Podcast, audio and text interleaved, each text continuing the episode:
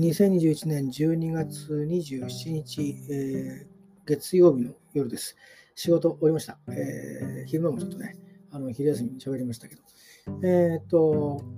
まあ、週の初め、年末の週の初め、えー、まあまあ、いい感じで終えたのかなと思ってます。で、いろいろ、うんと、和訳ともいいコミュニケーションができたと思いますし、えー、いろんな意味で新しい生活の内諾も、えー、まあ、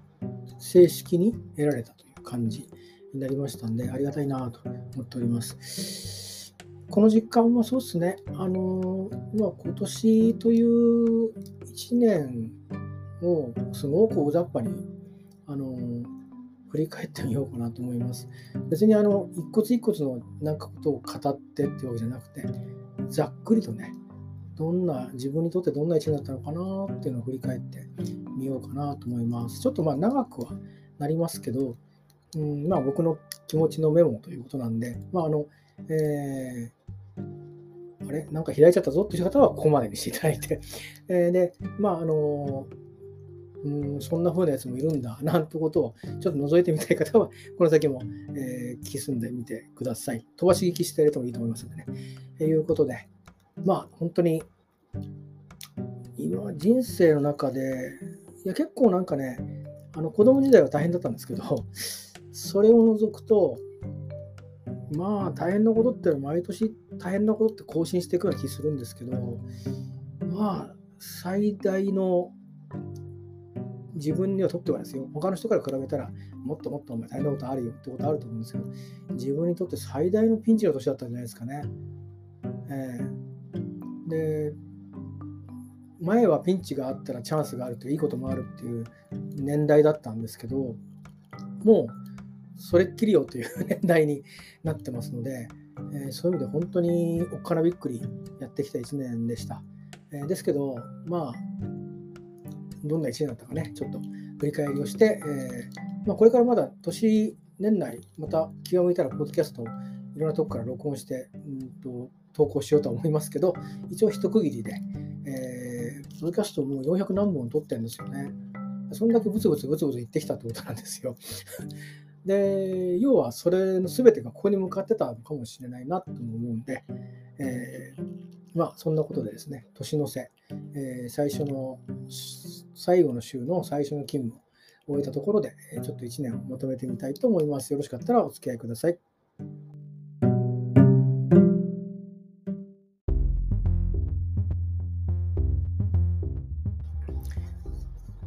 はい、えー、まあ、去年と同様ですけど、今年も変化の1年でしたね。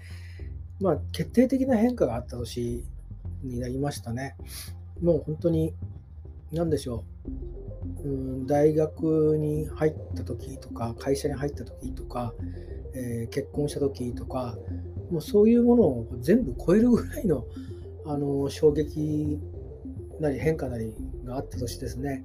まあ、あの正式な手続きはまだですけど、一応私は1人になるということが決まってます。それだから1人で暮らす場所を探して1人で暮らす準備を今走っています。それが1つ。それから病気に、えー、想定していなかった病気にかかって、1つは顔の麻痺、1つは腎臓の難病。これは治療中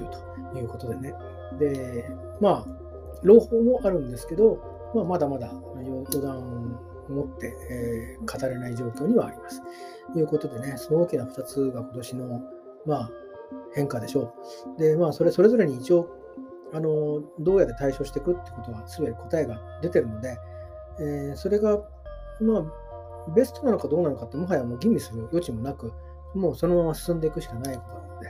えー、振り返ることなく前に進んでいこうと思っています。まあ、前に進むっていう意味の前っていうのは単に時間が前に進むからというだけです。あのこの先別に僕にそんななんかあの夢のような夢を見る未来が広がってるとは自分で思ってないし、それが使命だとも思ってないんですよね。あのちゃんと終わらせていくっていうフェーズに入ったんだというふうに自分は整理をしていて、えー、そのために、えー、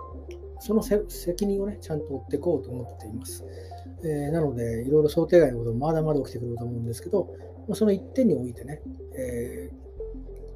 ー、ことが回っていくんなら、OK なんだっていう判断基準、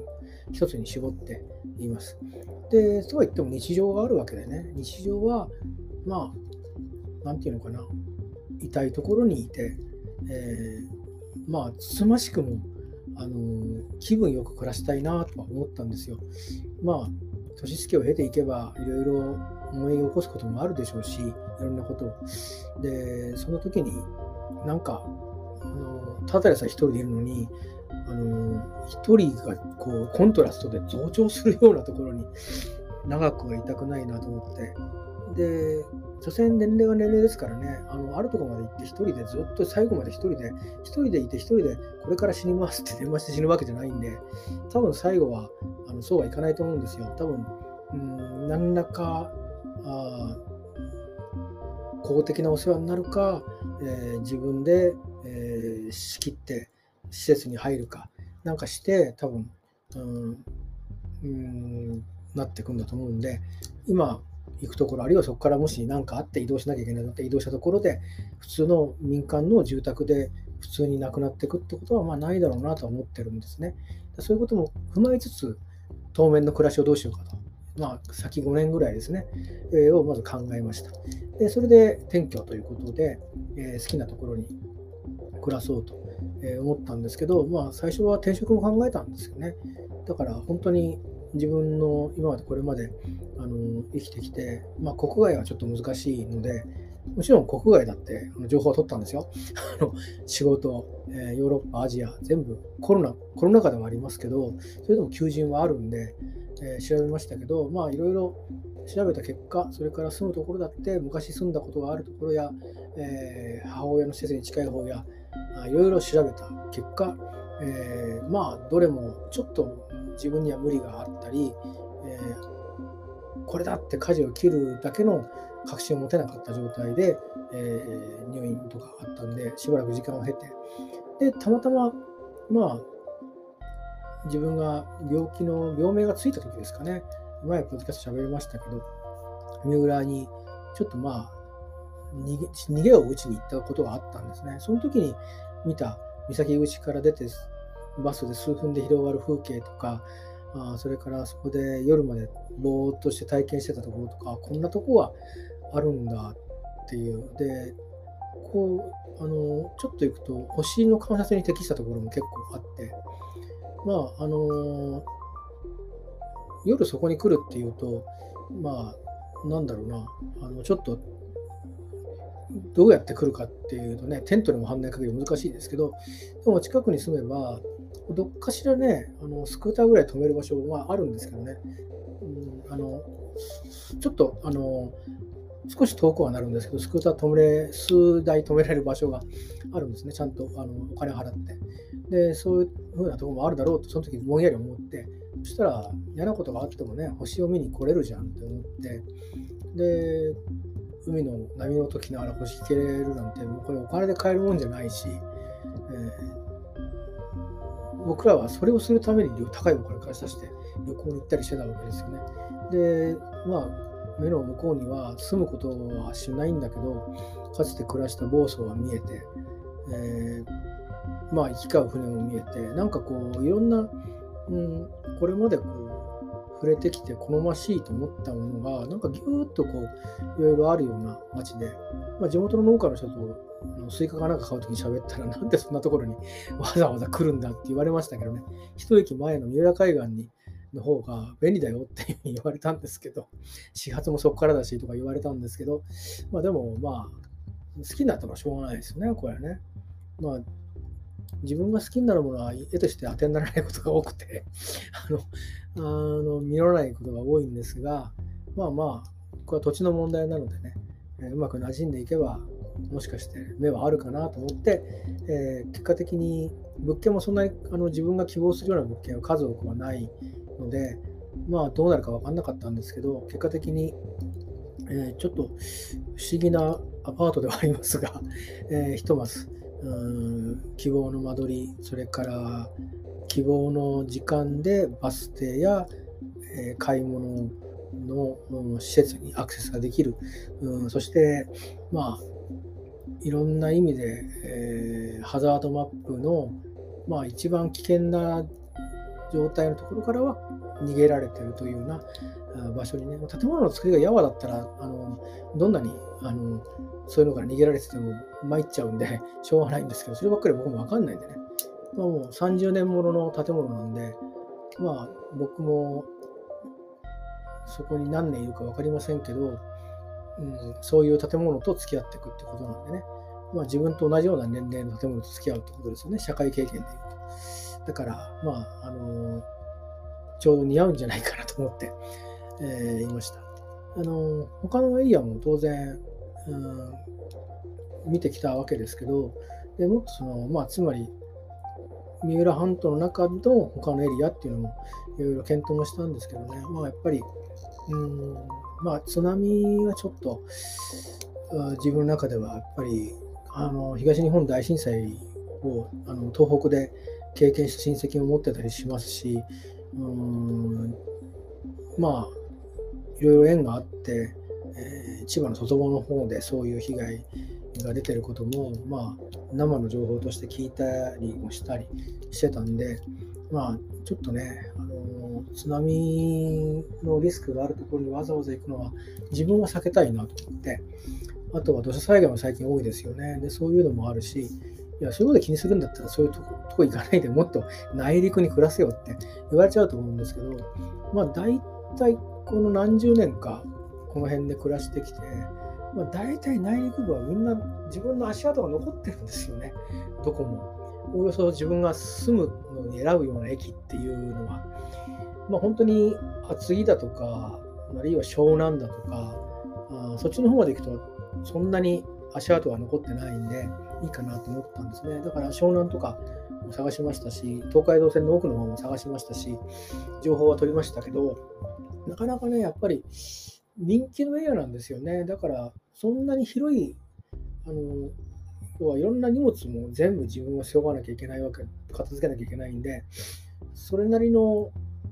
まあ、2人暮らしぐらいできるような広さでもって、で、それなりの予算でってなるとなかなかないってことに気づいて、まあ、いろいろ比較しながらいろんなとこ見たんですけど、まあ、結果的に、まあ、その病気になった時逃げを打った時にここいいなと思った場所に住むことになりました。まあ、それも今年の大きな、あの変化ですよね。まあ、実際に住み始めるのは来年になってからですけど、そこに至る過程の中で病気になったことっていうのが一つのトリガーになってますし、でそのためにその自分が置かれてる家庭の状況っていうのもあの見方が変わったっていうんですかね。単にこう納得いかないとかなんでだって思うこと以外にあ生きていかなくちゃいけないんで何よりもっていうふうにそれが大事なんだっていうふうにこうしみじみですね。やっぱり長い間入院しましたから自分にとってはですよ他の人に比べたらなんとかない入院の日数だと思いますけど都合2ヶ月病院にいてひたすら治療のためだけに生きてるっていう時間を過ごした時にあのであと外時々退院の知って、えー、仕事しながら暮らす時間も少しずつ曖昧もちょこちょこ持ったりしてでそうしてみると普通に暮らすこともすごく自分のその時の自分にとっては大変なことだったんですね。あの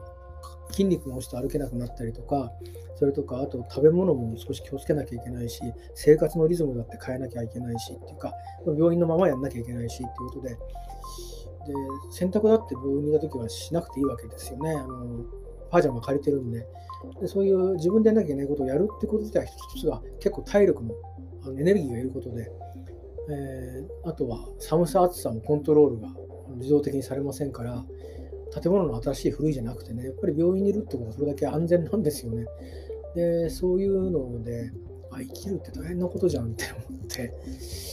で、しみじみ思ったんですよね。病院はま入院代とかいろいろかかったりするんですけど、そういうのお金はかかるんですけど、その命を守っていくっていうことって大変なんだって思って、あの今更に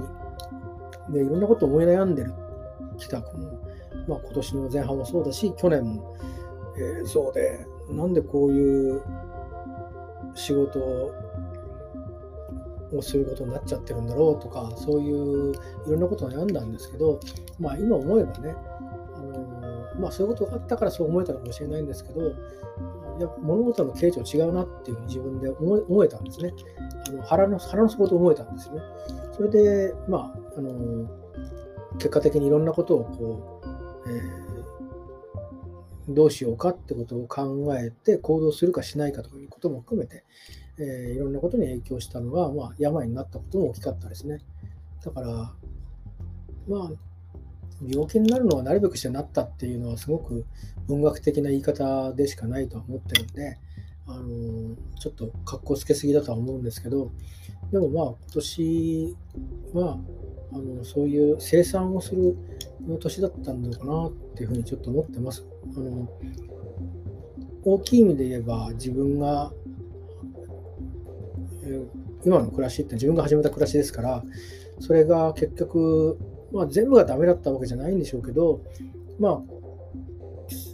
岩盤部分においてね、えー、しっかりとしてなかったという、最終的には崩れるようなものになってしまうと、維持しきれなかったというのが事実ですから、まあ、そういうふうになるような、まあ、あのあらすじでしたということを、まあ、自分でしっかり見つめたという、え、ことで。で、まあ、その長い間の時間っていうのは、リアルタイムに生きてきたわけで、別にこう、どっか、うん、ブラックボックスになってしまうわけではないわけですけど、でもまあ、正直当面の間はブラックボックスに近い状態にはなると思うんですよね。ポイントポイントをこう、自分の人、自分の個人の経験として、ああ、そこ行ったことあるとか、こんなことを経験したことあるっていうのは、当然これからも見せず不可分なんですけど、それがそのいろんなその時のあの誰かと語り合える思い出になってるとか経験になってるとかっていうことでは語り合える相手と切れてしまいますので、えー、まあ少し距離を置いて暮らしていって、えー、まあ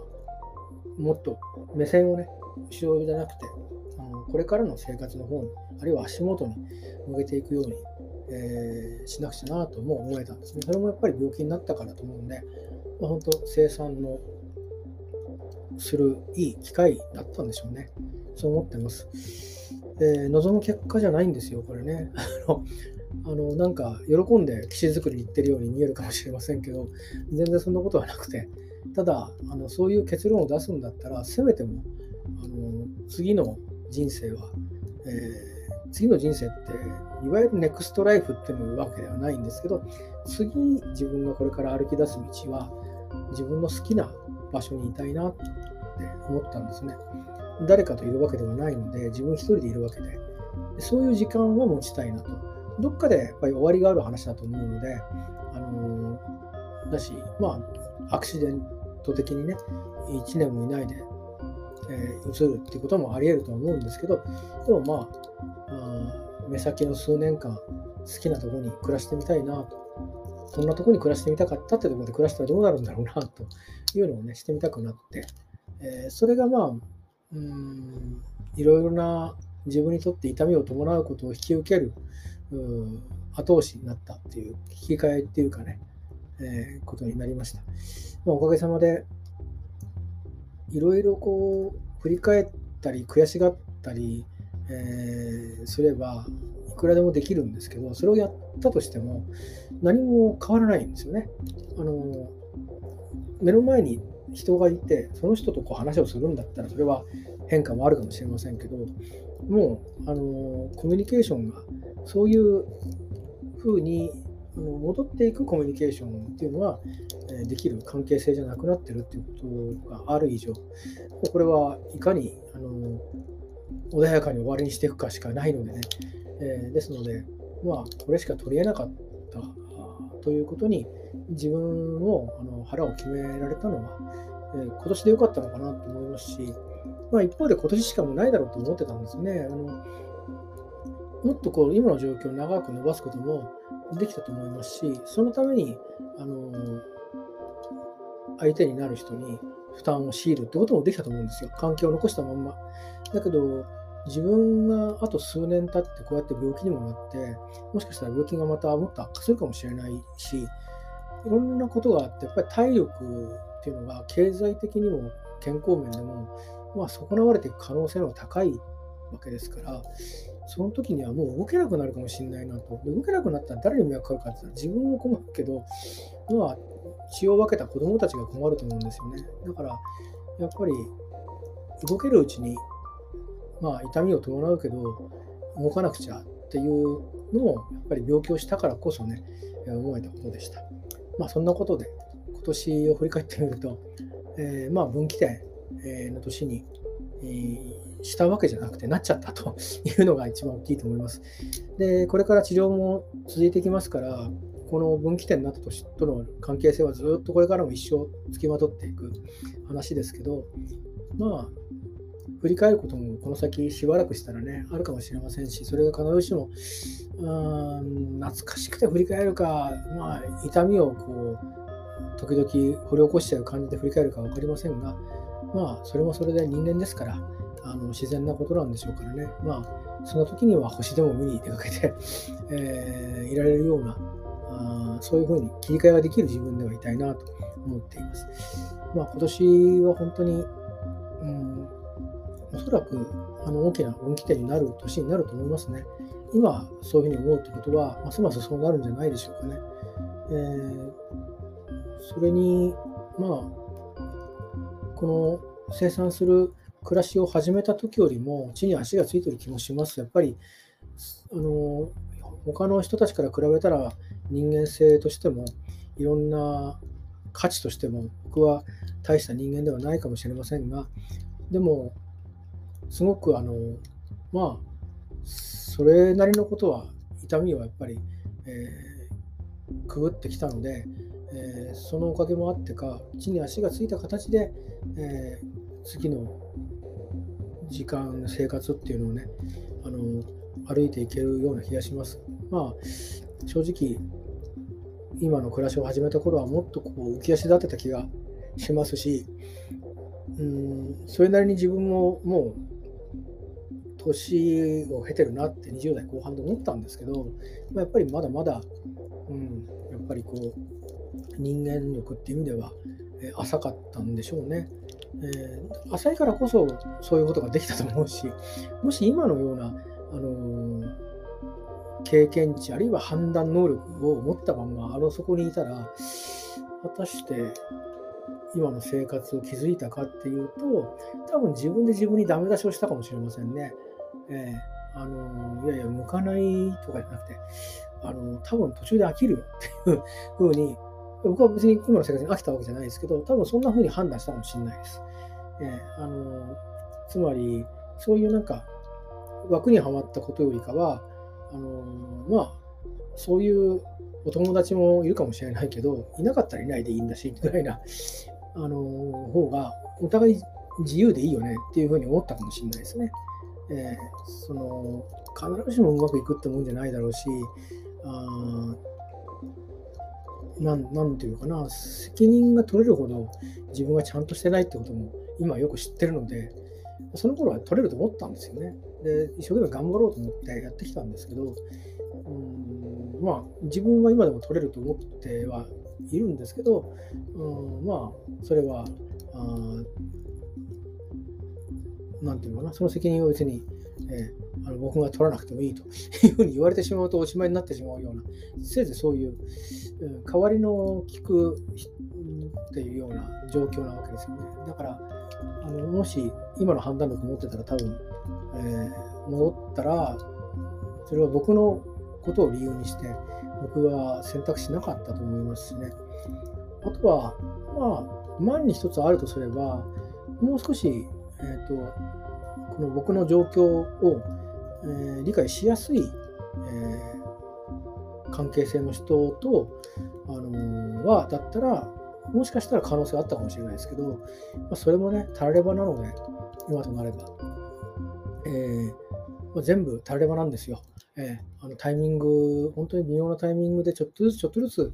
あの選択が変わってきて、その選択が良かったか悪かったじゃないんですよね。こうなるようになってたと。いうことでしか、まあ、いずれは命を尽きていくわけで、その時に別に私はこの世でこんなことしてしましてきましたってものを持っていって、人と情報交換するわけじゃないのでね、えー、ただ終わるだけなので、えー、あのいろんな信仰や宗教やとかね、いわゆる人々は亡くなったら天国に行くんだとか、そういう民間信仰みたいなのも全部抜きにすると、単に肉体が滅びるっていう事実に向かって歩いていくだけなので、その時に最後の今の際に周りに誰がいるかっていうことですよね。まあ僕の場合はおそらく一人なんだろうという、で一人でいたくないなってどっか正直僕も人間ですから思っていたんだと思うんです。なのでそうならない人生を作ろうとしたんですけど、まあ、残念ながらそうはいかなかったということでね、えー、まあ一応トライはしたんでいいかなと 思いますね。えー、チャレンジはしたけど、まあ、長い長いチャレンジでしたけども、うん、あの自分の都合だけはいろんな負担があっても、もっと早くにそのチャレンジが終わっても、こうなるんだったらもっと早くに終わってもよかったのかなってあの僕の側からだけ見ると思うんですけど、まあ、それもね、いろんな人はいろいろに負担になったり、なんか面白く思わなかったりとかっていうことも考えると、まあ、この時期やったら別に、あっ、そうっていう。で、多分僕だけが悪者になって、それで多分全部丸く収まると思うんで、えー、それでいいんでしょうね。だから別に僕もこのまま別に悪くどんだけ人に言われてでも、それを知るところで暮らすわけじゃありませんので、えー、気づくこともなく、うん、滅んでいくので、まあ、かつていろんな仲のいい友達とそうして別れてきたように、えー、お別れしていくというのはいいんじゃないですかね。まあ、完全に、あのー、縁遠くなるまでには数年間いろいろあのいろんな権利関係の問題で、えー、続くので、まあ、あの冷静なあの対応をね、これからも声を上げていきたいと思っているところです。えー、ですから、あまりそれが終わるまでは、あの昔の時間のことをネガティブに、えー、紐解くのをやめとこうと思っています。まあ、そのうち忘れてしまって、僕もいろんな違う病気にもなっていったら、きっと忘れちゃうと思うんですよね。えー、忘れた上で悪態ついてたりすると嫌ですけど、そういう病になっちゃったら嫌ですけど、まあ、悪態をつかないように、うんまあ、暮らしをしていたいと思いますね。現実をこう、すごく肯定できるような、あの貧しくても、現実をすごく肯定できるような暮らしをして、晩年を、えー、これから迎えていきたいなと思います。まあ、そんなことをこう考える、考え、行動する1年でしたね。えー、2021年は。えー、まあ、なんか不思議な年でしたね、オリンピックが1年繰り延べたりね、えー、いろいろと不思議なことの多い年でしたけど、あまあ、多分あれがあったから今の自分がいるんだなと思うことがきっとこの先何度もあると思うんですね。だから悪いことばっかりじゃなかった1年だと思うので、えー、今こうしてまず生きてることにまず僕は感謝したいと思いますし、え数年後に、え仕事も生活も大きく変えなきゃいけない、治療一辺倒の暮らしになっていかなきゃいけないっていうリスクから救い出してくれた先生方に、え心から感謝をして1年を締めくくりたいと思いますし、これから新しい生活をしていくのにあたって理解を示してくれた、え職場の上役の皆さんに、僕、上役の人に感謝するのってそう数多くないんですけど、人生で日曜か2度ぐらいしかないんですけど、まあ、今回ばかりは理解を示してくれて、えー、ありがたいなと、しみじみ思ってます。あの支えが孤立無縁ですからね、本当にあの理解をしてくれるっていうだけで、こんなにありがたいことはないんだなっていうことをしみじみ、えー、思っています、えー、本当にそれに助けられてると思っていますね。あの相談する相手もいないじゃないですか。で、聞いてくれる人もいないじゃないですか。だけど、使ってる側だし、そんな面倒な社員はいくらでも追いやっちゃってもいいわけですけど、そうはしないでいてくださったということに感謝をしています。まあ、そういうことで、今年は自分の至らなかったことを突きつけられ、そして、えー、病もし、最後は、まあ、あんまり好きな言葉じゃないですけど、ガチャガチャじゃなくて、多分必然性のガチャガチャっていうのかな。このガチャガチャはこれしか入ってませんっていう、そのガチャガチャを僕は選んだんですよね。そしたら、自分の気持ちから心底感謝っていう言葉だけが生まれてきたっていう1年間だったなと思います。えー、来年はどんな年になるか、どんな年にしたいですかなんて言いますけど、まあ、来年もこの年の連続なんですよ。しばらくあの病気も、えー、それから権利関係の話とか手続きとか続いていくしその過程の中ではえ言ったことと違うじゃんってことが多分関係者双方に起こりうるしいいことばっかりはないと思うんですよね。それからあとは実際に、えー、いろんな関係が整理された後やっぱり人間ですからああいろいろ終わっちゃったんだなって思うこともあると思うんですね。あ本当に一人ぼっちになったんだとか。でそういう時には私のおばが言ってたんですけどあのあんまりお金の余裕もありませんが旅に、え、出ようと思います。あのこんな状況なんで許される範囲の中でってことになりますけど旅に出て、えー、人自然に会って一期一会でね会ってそしてあの気分をね物理的に入れ替えてであの取り直して気を取り直して、えー、冷静に大事に、えー、人生を歩んでいくと、まあ、そのためのコストは、えー、見ていきたいなと思っています。まあ、そんなしょっちゅうしょっちゅう遊びに行きませんけどね。まあ、そういうことで、まあ、はために見ると、踏んだり蹴ったりの1年だと思うし、うんと1年前の僕からしたら散々な1年だったっていうのが総括になるんですけど今の僕からするとまあまあしゃあない。けどまあ結果オーライじゃないっていうそんな1年だったと思います、えー、残り数日で今年も終わりますけど、えー、まあ最後にねそんな風に思える状況でこの状況でよかったまだ良かったなとしみじみ思います本当に。もっとあのなんか悪いなんか道にねなんか騙されてあの足突っ込んでたりとかするかもしれないじゃないですか。何千万の借金変えてるとか。そういうこともなく、えー、気持ちもコントロールできたので良かったと思いますね。最後にまあ感謝の気持ちを本当に腹の底からいろいろ出会う方一人一人に、ああ、助かるわって思える日々なんですよ、最近は。それっきりになるわけですよ。あの、商いが変わってたりすることも多いですから。でも本当ね、その仕事とはいえ、そうしてくれることは本当助かるわっていうことが多くて、あのありがたいと思ってます。えー、まあ、そういう意味では、えー、これからのためにいい1年だったなと思います。ということで、え、今日はなんか1年をまとめるっていうポッドキャストにしていましたけど、皆さんはいかがでしたかね？えー、まあ、大変なことを時期にある方もいらっしゃると思うんで、えその方もきっと出口はあのあるからというふうに、え根拠のないあの励ましを送って私の話はおしまいにしたいと思います。えー、ではまたお耳にかかりましょう。えー、長々とありがとうございました。